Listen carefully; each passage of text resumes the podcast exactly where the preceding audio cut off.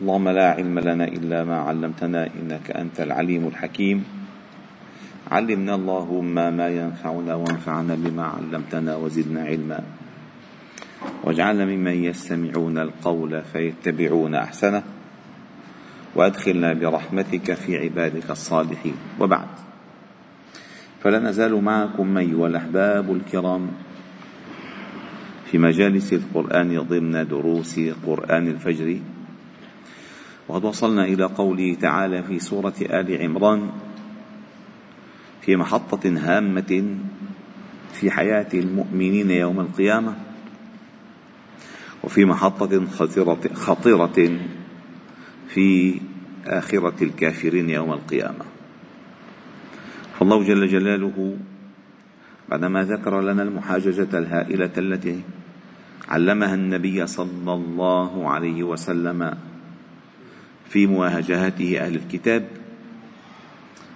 ذكر لنا أن هذه الأمة هي أمة ينبغي أن تكون داعية للخير. وقد فصلنا معنى قوله تعالى تدعون إلى الخير ثم قال وتأمرون بالمعروف والمعروف هو المعروف نفسيا هو المعروف بالفطرة.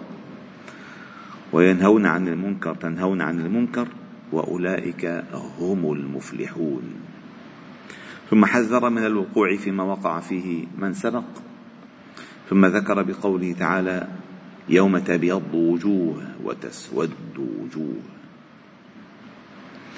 والمعاني التي تحملها هذه الآية في طياتها معاني ضخمة جدا. وبياض الوجه قد يكون على الحقيقة في بياض الوجه وقد يكون كناية عن السرور والبهجة الذي يلحق بصاحبه جراء استقامته على دين الله تعالى في الدنيا. وأعطيكم مثالا على ذلك. إلى الآن بالخليج أبو عزام بيعرفها. إلى الآن إذا كلفت حدا شغل بشغلة عمل لك بيض الله وجهك. شو بيض وجهك؟ بنحاس يعني ولا؟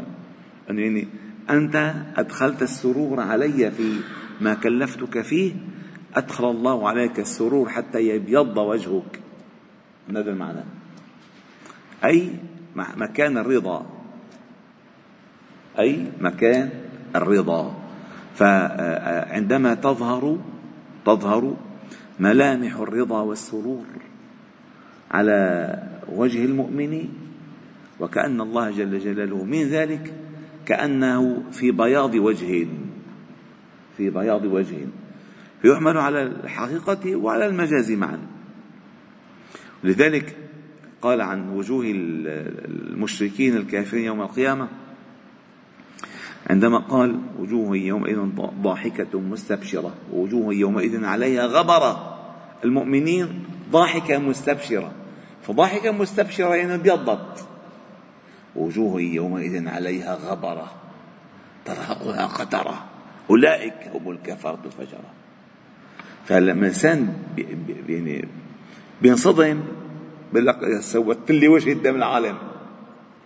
أه؟ فهذا سواد الحقيقي والمجازي. وكلاهما مقصودان في في الآية. كلاهما مقصودان في الآية. والنبي صلى الله عليه وسلم يقول في الحديث الصحيح نظر الله نظر الله امرأ وفي رواية وجه امرئ سمع مقالتي سمع مقالتي نعم سمع مقالتي نعم. فماذا فعل؟ فوعاها فحفظها فأداها كما سمعها. فرب مبلغ أوعى من سامع. وكذلك قال وجوه يومئذ ناظرة. وفي سورة المطففين إن الأبرار لفي نعيم على الأرائك ينظرون تعرف في وجوههم نظرة النعيم. تعرف في نظرة النعيم. أي من النعيم وجوههم نضرة عن طفل ضوي. سبحان الله سبحان الله. فقال وأما الذين أبيضت وجوههم ففي رحمة الله. هم فيها خالدون لأن أبيضت ففي رحمة الله هم بجراء ما كانوا عليه في الدنيا والذين اسودت وجوههم فذوقوا العذاب بما كنتم تكفرون. وقلنا أن ابن عباس حبر الأمة وترجمان القرآن قال يوم تبيض وجوه أهل السنة والجماعة وتسود وجوه أهل البدعة. ثم الله تعالى ختم هذه بقول تلك آيات الله. تلك آيات الله. نتلوها عليك بالحق. وما الله يريد ظلما للعالمين. أي ما سبق من هذه الوجبة الدسمة التي تلقاها قلب نبينا محمد صلى الله عليه وسلم هذه آيات الله الله الذي أنزلها. الله الذي تلاها. الله الذي تلاها الله الذي صرفها. وفعلها لذلك لأن حتى يبين للناس أنه ما أراد بهم ظلما بالعكس الله أراد الرحمة بإنزاله الدين وبإنزال الكتاب والوحي وبإرسال الرسل أراد الله تعالى الرحمة للناس. فعندما خالف الناس أمر الله ظلموا أنفسهم وما ظلمناهم ولكن كانوا أنفسهم يظلمون قال وما رب ظلام العبيد وما الله يريد ظلما. وما الله يريد ظلما. الله تعالى لا يريد الظلم. حاشاه حاشاه حاشاه. فالله تعالى أراد الحق والعدل والخير والقصة الناس ظلموا أنفسهم. لذلك الظلم الظلم ثلاثة أنواع. أعلاه أعلاه هو ظلم الإنسان بينه وبين ربه. عندما يشرك بالله ويكفر إن الشرك لظلم عظيم. والظلم الثاني هو ظلم الناس للناس إنما السبيل على الذين يبغون في الأرض ويظلمون الناس ويبغون في الأرض بغير الحق. هذا الظلم الظلم الناس هذا شيء لا يغفره الله تعالى أبدا. والظلم الثالث الظلم الأول لا يغفره الله. الظلم الثاني يغفره الله إن أسقط الناس حقوقهم عنك. والظلم الثالث هو ظلم الإنسان لنفسه وأمره موكول إلى الله قد يغفره الله وقد لا يغفره الله. فمنهم ظالم لنفسه قد يغفره الله وقد لا يغفره الله. هذه الظلم وأنواع الظلم. ثم الله تعالى قال ولله ما في السماوات وما في الأرض وإلى الله ترجع الأمور. سبحان الله لاحظوا كل الآيات التي فيها سرد طويل يختمها الله يختمها الله تعالى بمحطة تعرفنا على عظمته. مشان ما نضيع بالسرسرة. تعرفنا على مقداره العظيم. ولله ما في السماوات وما في الأرض وإلى الله ترجع الأمور. ثم أتت الآية الفاصلة بقوله كنتم. ولا زلتم وأنتم كنتم خير أمة أخرجت للناس. تأمرون بالمعروف وتنهون عن المنكر وتؤمنون بالله. جمل محبوكة حبك عظيم. أولا كنتم خير أمة يعني الأمم كثيرة. منذ أن خلق الله تعالى آدم والأرض فيها أمم.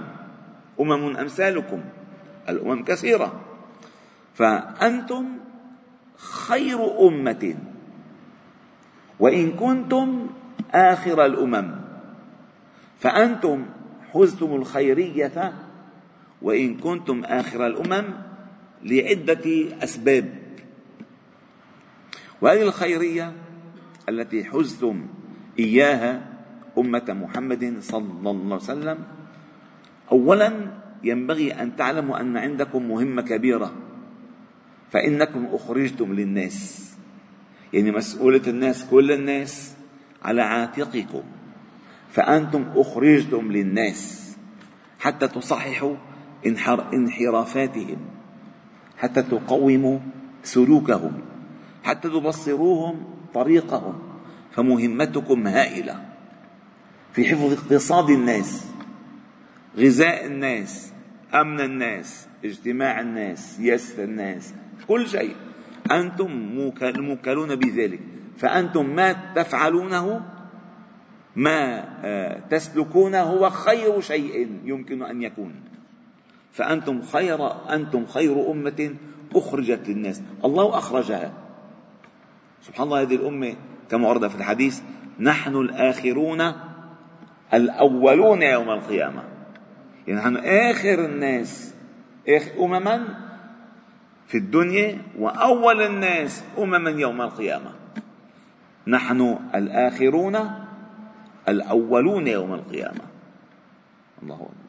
ورد كذلك أن صفوف أهل الجنة مئة وعشرين صفا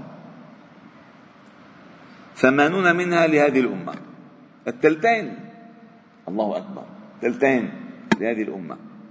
فقال كنتم خير أمة أخرجت للناس تأمرون هذه مهمتكم تأمرون بالمعروف وتنهون عن المنكر وتؤمنون بالله. وهذا إن شاء الله تعالى ما سنتدارسه غدا بعون الله تعالى. الحمد لله رب العالمين. سبحانه وبحمدك نشهد أن لا إله إلا أنت نستغفر ونتوب إليك. صل وسلم وبارك على محمد وعلى آله وأصحابه أجمعين والحمد لله رب العالمين.